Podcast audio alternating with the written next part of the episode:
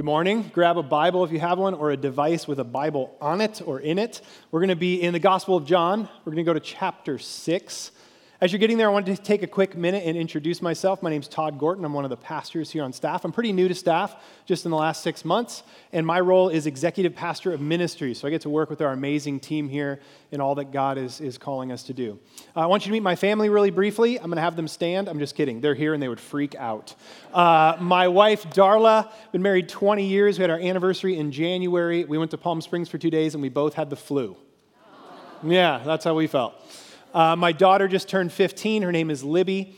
She will be a sophomore, and my son, Parker, is 13. We are so blessed just to have an amazing family, and my hair gets grayer the longer they're teenagers. So that's how it goes. We're in this series called I Am, and we're looking at who Jesus said he was. Not just who Jesus is, but we want to go to the source because there's, as the video even said, there's a lot of phrases and words that we use to describe Jesus, but we want to go directly to the source. We want to go to the scriptures, to the gospels during this series and say, who did Jesus say he was? And today we're going to look at his very first statement that we find towards the middle of John chapter 6. So if you have a Bible, we're going to look at John chapter 6. And before we get to the verses I want to, I want to speak to this morning, I want to give just a little bit of history, a little bit of background coming into the story we're going to look at. So as you come to John chapter 6, we see this very famous story if you're from or a part of the church and have been a part for a while. We see Jesus feeding the 5,000. So Jesus has been doing his public ministry. He's getting known. He's done some miracles, and, and people are starting to follow him. And, and there's this massive crowd, and they're off on a hillside, and Jesus has been teaching them all day. Imagine that, all day. This will seem short in comparison. And they're hungry. Jesus looks out and he realizes that they are hungry. And he says, We need to feed these people. And his disciples freak out, going, We've done the math, Jesus. There's like five to 10,000 people here, and we just, it would take too much money. And then one of the disciples goes, Well, there's this kid here, and he's got some fish and some bread. And Jesus says, Have them sit down. And if you remember the story, they begin to pass the food around and it multiplies, and there's more than enough to go around to the point they have extra left over. Now imagine being in the crowd and what you're experiencing. You're getting free food and you see that there's leftovers, and you're going, Who is this guy? They're so overwhelmed, they try to make him their king. They try to physically grab Jesus and go, Come, be our king, lead our people. We want a guy like you in charge. And Jesus withdraws. He knows that's not his calling, he knows it's not his time, and so he withdraws and moves away from the people. And as he does that, the disciples get into a boat and they head off to the other side of the Sea of Galilee, eventually headed to Capernaum. And Jesus waits till nightfall, and then he comes down and goes to head out to meet the disciples. And I love it because he goes walking out across the water to catch up with them. He freaks the disciples out big time. A man walking on the middle of the lake comes up to them and gets into the boat and they continue on their journey to the other side, and that's where we pick up the story in John chapter 6, verse 25. When they found him, the crowd that is, when they found him on the other side of the lake, they asked him, Rabbi, when did you get here? Jesus answered, Very truly I tell you, you were looking for me not because you saw the signs I performed, but because you ate the loaves and had your fill. Do not work for food that spoils, but for food that endures to eternal life which the Son of Man will give you. For on him God the Father has placed his seal of approval. Then they asked him, What must we do to do the works God requires? And Jesus answered, The work of God is this, to believe in the one he has sent. So here's the crowd. They catch up with Jesus. They find him on the other side of the lake, and they're not quite sure how he got there. And so they say, When did you get here? And I hear in their voices this question of, like, what did we miss? I mean, the last time we hung out and listened to you teach, we all got free fish and bread. Like, what, what did we miss, Jesus?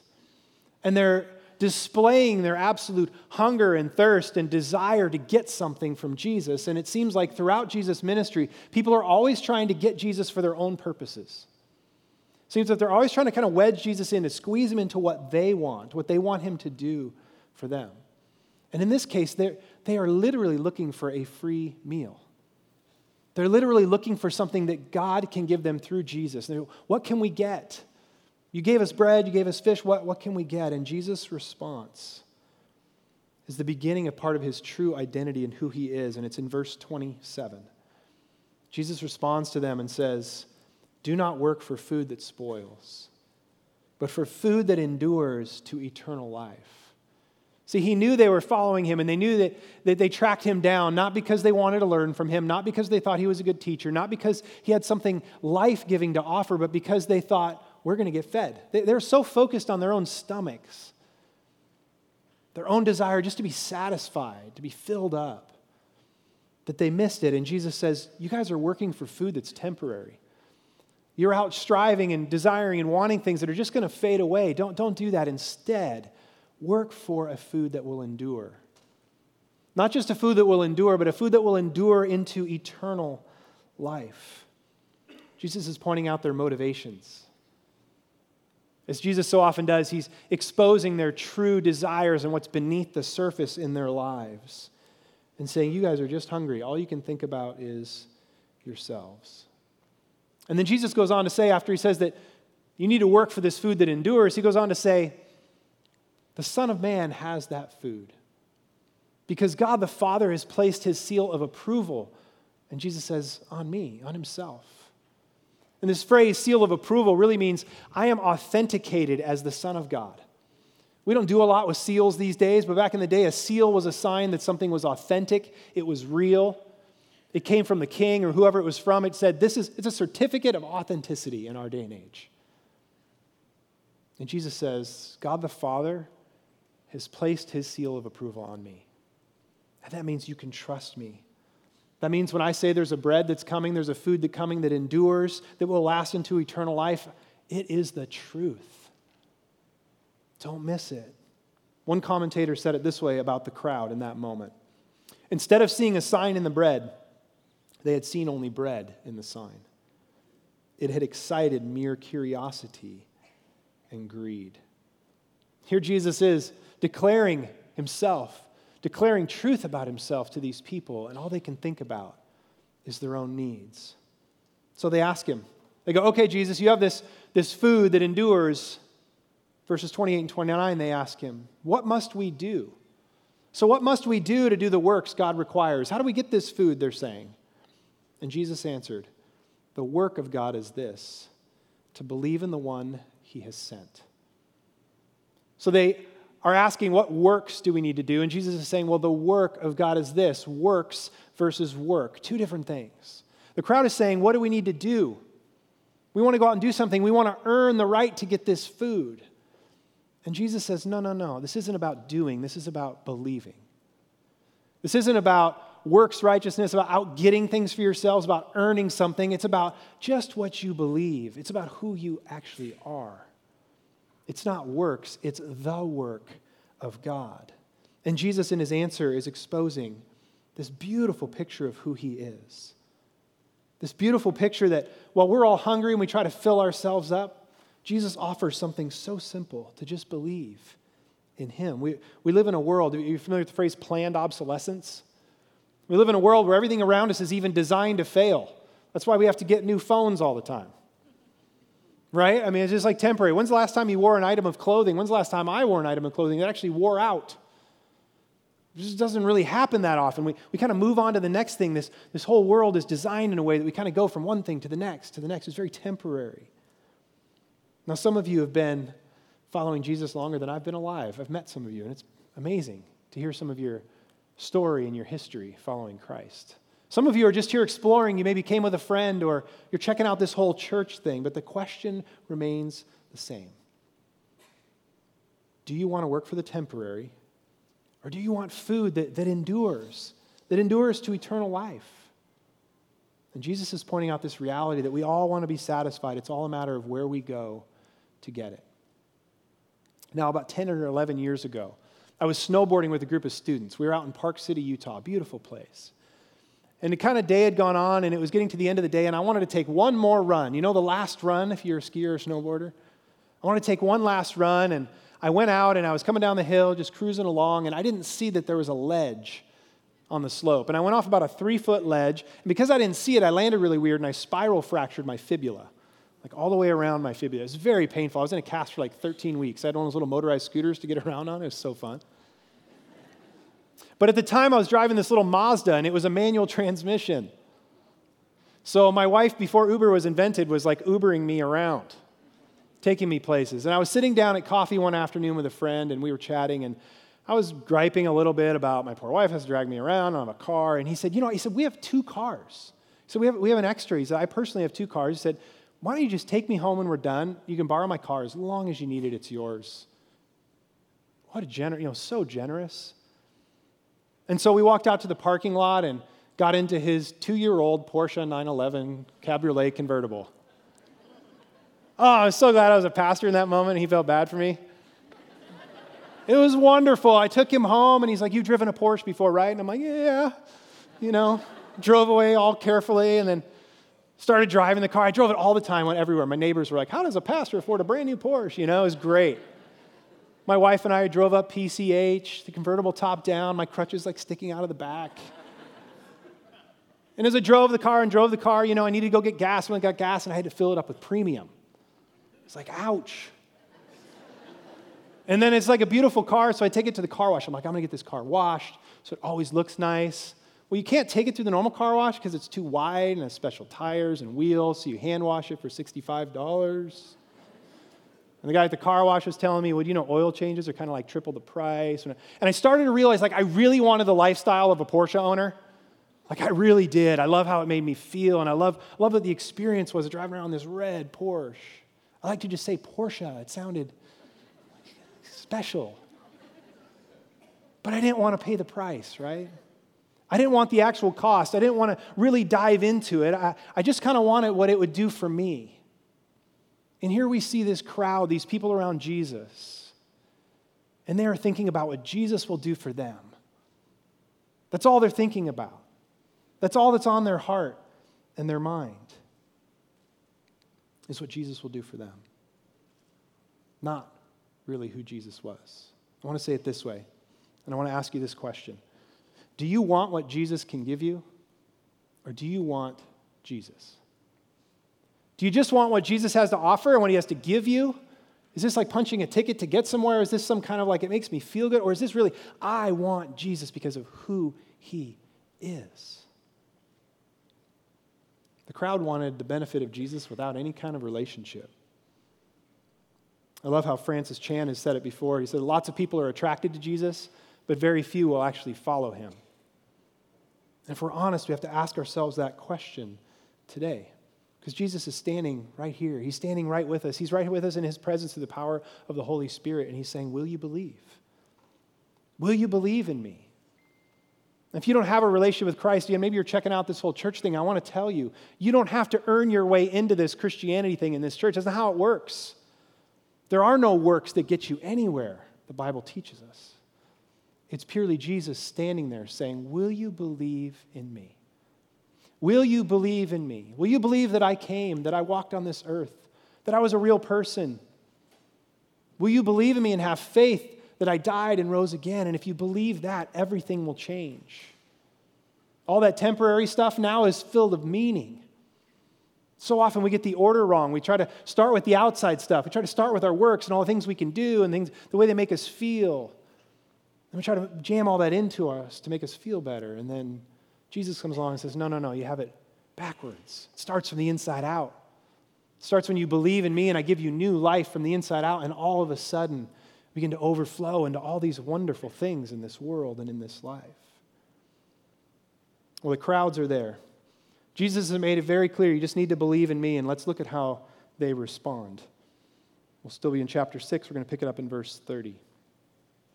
So the crowds, they asked him, What sign then will you give that we may see it and believe you? What will you do? Our ancestors ate the manna in the wilderness. As it is written, He gave them bread from heaven to eat. So Jesus said to them, Very truly I tell you, it is not Moses who has given you the bread from heaven, but it is my Father who gives you the true bread from heaven. For the bread of God is the bread that comes down from heaven and gives life to the world. Sir, they said, always give us this bread.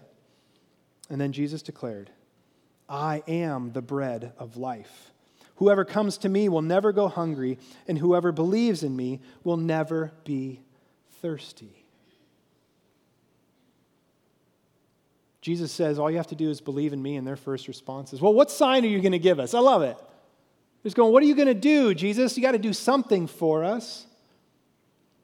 And they quickly go to this story. They say, Well, Jesus, you may, you may or may not know this. I mean, unbelievably, he would have known. That our ancestors, like, they got fed, like bread came down from heaven. And they're kind of pitting Moses against Jesus. That's literally what they are doing. They're going, Well, you know this guy, Moses, he's pretty incredible. Like, bread appeared from heaven, it just showed up in the morning. And I know you did this loaves and fishes thing, which was pretty cool, but our ancestors got bread from heaven. And they're going back into their history. They're going back to the book of Exodus, starting in chapter 13, all the way to chapter 16. And they're bringing this story up to Jesus because they know their history and they know that they were slaves. The Israelites, the Jewish people, were slaves in Egypt. And God used Moses to lead them out.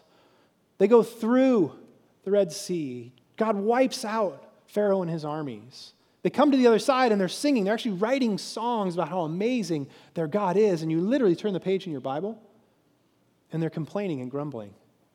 And they're saying, God, actually, you led us out into the wilderness. Woe is us. You're trying to kill us. At least when we were slaves, we had food to eat. And they're crying out to God.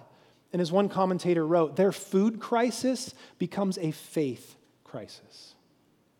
Their food crisis becomes a faith crisis, and it's no different than us today. When we're in some kind of a crisis in our lives, it starts to erode and eat away at our faith. Isn't that how it can feel?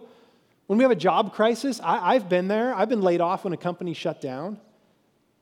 And it created a faith crisis in some ways for me. I started to go to God and question Him and, and doubt and, and, and have worries and concerns and anxieties. And maybe it's a relationship crisis you're in. Is it creating a faith crisis for you? Maybe it's a money crisis. Maybe it's a future crisis about where you're supposed to be going and heading in your life. This is how we behave the same way the Israelites did. And Jesus is saying, You completely missed the point. The manna was never even about the manna, it was about God providing for his people. This isn't about Moses, it's not about manna. The true bread is the bread that comes down from heaven. And again, he's alluding to himself. He's building up to his big I am statement, and he's saying the true bread wasn't manna. As miraculous as that was, the true bread is God's provision for his people. And I am saying to you, people, crowds, Jesus is saying, I am right here in front of you. The crowd still thinks he's talking about temporary food, about some kind of miraculous thing he's going to do for them. They're, they're talking literally about their stomachs. They just want to be satisfied, they want to be filled up. And Jesus is talking about their hearts. Jesus is talking about the spiritual. And they respond saying, Okay, sir, give us, give us this bread. Give it to us always. It's a little bit sarcastic in the text. You're going to give it to us? Let's give it to us always so we can always have it. And Jesus' response, I want us to hear it again, verse 35. Jesus declared, I am the bread of life. Whoever comes to me will never go hungry, and whoever believes in me will never be thirsty. Jesus is saying, I am the new manna, and I will sustain you not for 40 years, but for all eternity. Jesus is saying, I didn't come to bring you bread and to feed you, I came to be bread for your soul. I came to fill you up. I came to be nourishment. I came to be life. The crowds are so confused. They're taking him so literally. A little later, he actually says, If you don't eat of my flesh and drink of my blood, you can have no part in me. And they freak out. Thousands of people walk away because they're taking him literally. Jesus often used the physical, he often used the everyday to help us understand the spiritual, help us understand our hearts and our lives. They're so blinded by their own hunger, so blinded by their own needs. I just got to get filled up. I got to have something that'll just hit and fill me up. That they're missing Jesus and he's right in front of them. Have you ever missed something or have you ever been close and you look back and go, oh man, I, if I would have, man, if I would have missed that, I would have been devastated. We have some really good friends and they loaned us, much like our friend before that loaned us a car, they loaned us their RV. The only two times in my life someone's loaned me a vehicle, but some good friends of ours knew we were headed camping to meet some of my college friends up near Acton, middle of the desert, do some, you know, ride some ATVs and have a fun time over Memorial Day weekend and uh, they said, hey, take the RV. It's a little older, but it runs great. Take it, you'll have a blast. And so we get the RV, we get it all loaded up. It's, oh, it's got a fridge and stove and tea, you know, all this cool stuff in there. And we're like glamping, we're so excited. Kids are in the back. My son's younger at the time, and the first thing he wants to do is go use the rolling toilet, you know. It's like we barely left the house, and he wants to head back in and use the toilet. And We get on the road, and I'm starting to get a little more stressed out because I'm driving this huge RV and we're starting to get into some traffic. And on and on it goes, you know, 10, 15, 20, 30 minutes down the road. And I'm, I'm getting more and more stressed out because I'm driving this giant box on wheels between these really narrow lanes, and traffic is awful. We're in this stop and go traffic. I'm starting to stress out. I'm starting to get more and more frustrated. Something doesn't seem to be quite right, and I can't, I'm thinking it's me. And, you know, in the back, my wife and kids, they're like playing cards and having a good time. And I'm like trying to fly the space shuttle, like stressed out beyond all belief. it's a long story, but essentially, it gets worse. It goes slower. I'm the guy on the right side of the freeway who's clogging up all the traffic, and you're all annoyed at me. And I'm like, enough is enough. This thing won't go above like literally 15, 20 miles per hour. So I pull off. I'm looking for some kind of a parking lot because I don't want to turn this thing around in someone's driveway. And I see a Home Depot sign, and we pull into Home Depot and we start making phone calls. No mechanics open. It's Memorial Day weekend. I am stressed out. I'm like, this is the dumbest vacation ever. I hate RVs. Whoever invented these things, my stupid friend who loaned me this thing, didn't tell me he's giving me a lemon. And I'm like, all frustrated on it. And my amazing wife, my incredible wife, sees there's a roller skating rink across from Home Depot. And she takes our daughter roller skating, and my son and I play cards. And we come back, and I think we watched a movie together. And right there between the sheds and the lawnmowers, we started having a vacation at Home Depot. Did you know Domino's Pizza will deliver to an RV in the parking lot of a Home Depot? I kid you not, they will knock on your door. Hello, who is it? It's the pizza guy. But I almost missed it. I almost missed it. It was right in front of me. An opportunity to be with my family, to be present, to have an amazing time in the Home Depot parking lot. I almost missed it, and I'm telling you, the crowd misses Jesus, but he's right in front of them. He's right there. He's right here with us today. And don't, oh, people, don't miss Jesus. Don't miss him, whether it's the first time you're coming to know him today or you've known him for years and years and years. Don't miss that he's standing right in front of you and saying, I want to fill up your life. I want to be that source of sustenance, that source of nutrition. I want to feed you and feed the depths of who you are forever, enduring eternally. No one that ever walked this earth was like Jesus. Not yesterday, not today, not into the future. The Bible tells us when we look out and see an invisible God that we want to see visibly, we look at Jesus because he is the image of the invisible God. He is the firstborn over all creation. And the scripture tells us that one day every knee will bow and every tongue will confess that Jesus Christ alone is Lord. That is the Jesus we see in the text, who says that I am the bread of life.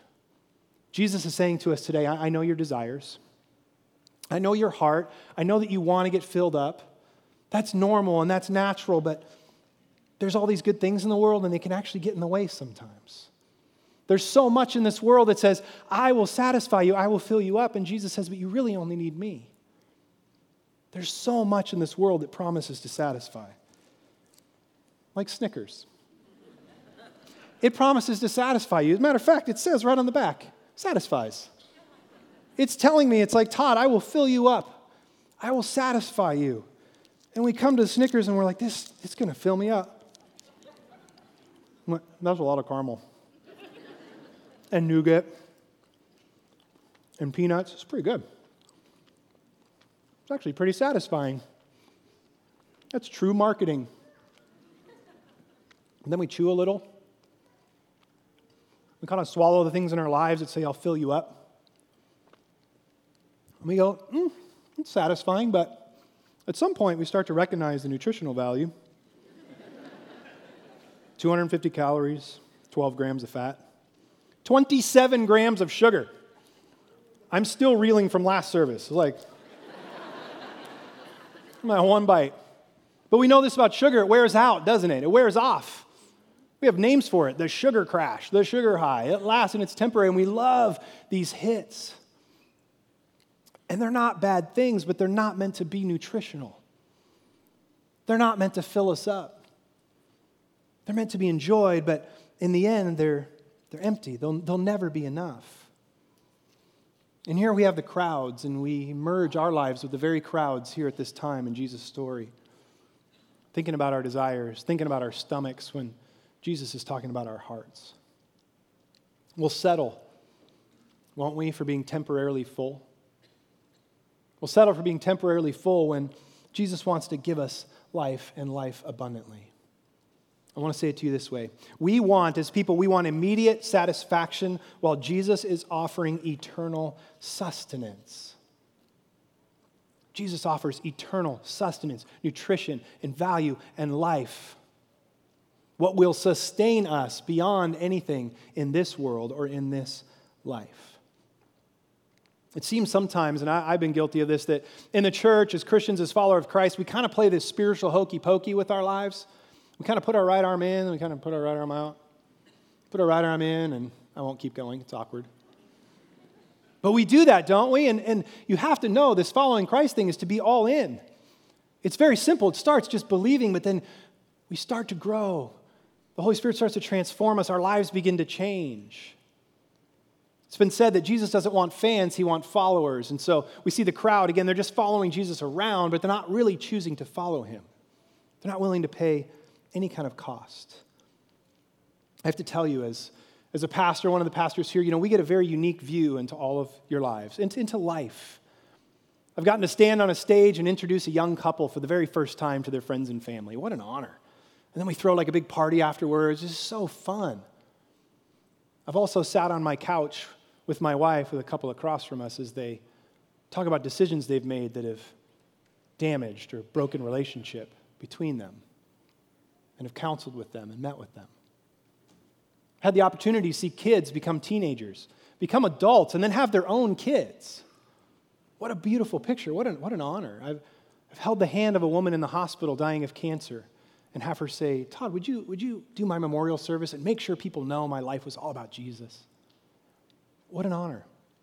And in, in, those views, those little snapshots of life that we, we all see in our interactions, I just recognize that there's a lot of desire.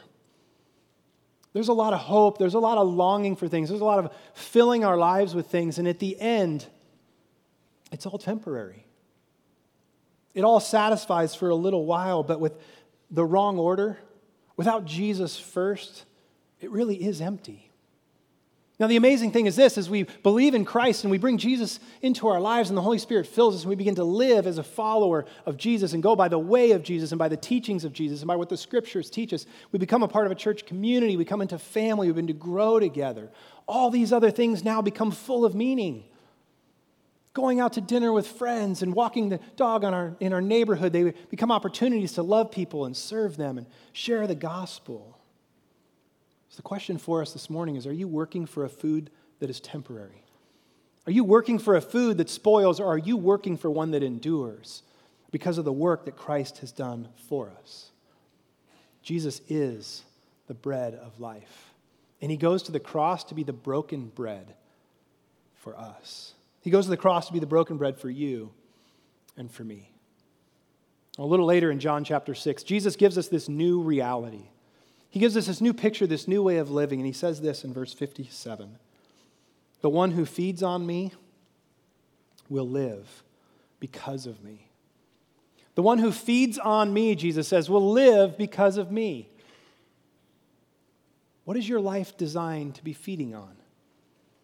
Where do you find the source of life? Where do you find nutrition? Where do you find satisfaction? Where do you get filled up? Is it from your job? I love working. I, I love the jobs that I've had that God has blessed me with, but they are temporary. Is it social media? Is it a friendship and a relationship where, if you really think about it, you're kind of relying on them instead of serving them? You're, you're counting on them to fill you up and fill you up. Is your life designed to feed on Jesus? I want to lead us into a time of prayer. I want to lead us into a moment where we have a chance to reflect on that very question.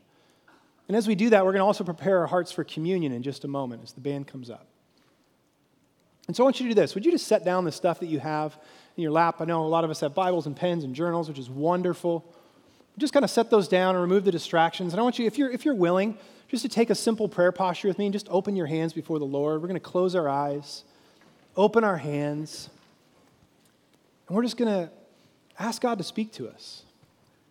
We're going to say, Father, through your Son, Jesus, would you speak to us? Would you reveal to us where and what in our lives is, is temporarily filling us up? Lord, where are we seeking to fill our lives?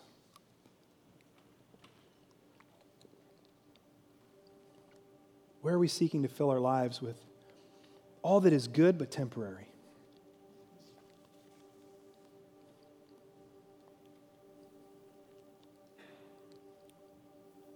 In this posture, just maybe you need to place your job, a relationship in those hands, open before the Lord.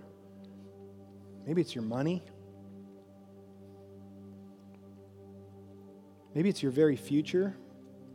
Maybe there's something that you just want so desperately and you don't feel like God is answering that prayer. He would ask you just to surrender it to Him today with open hands.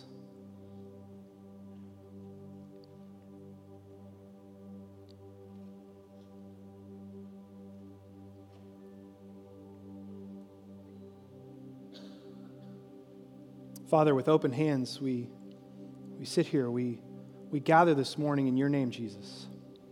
And we just hold before you all those amazing things you bless us with, God, all the great gifts that you give us in this life that we know are temporary. Would you remind us of that, Father? Lord, and in just a moment, as we come to these tables of communion, would you remind us that this bread is you, the bread of life, broken for us, and that this juice, Lord, is a symbol of your blood? God, remind us that your presence is seen and found in these tables as we gather as your church. Lord, thank you for speaking to our hearts. Continue to speak to us as we come to the communion tables and worship. Amen.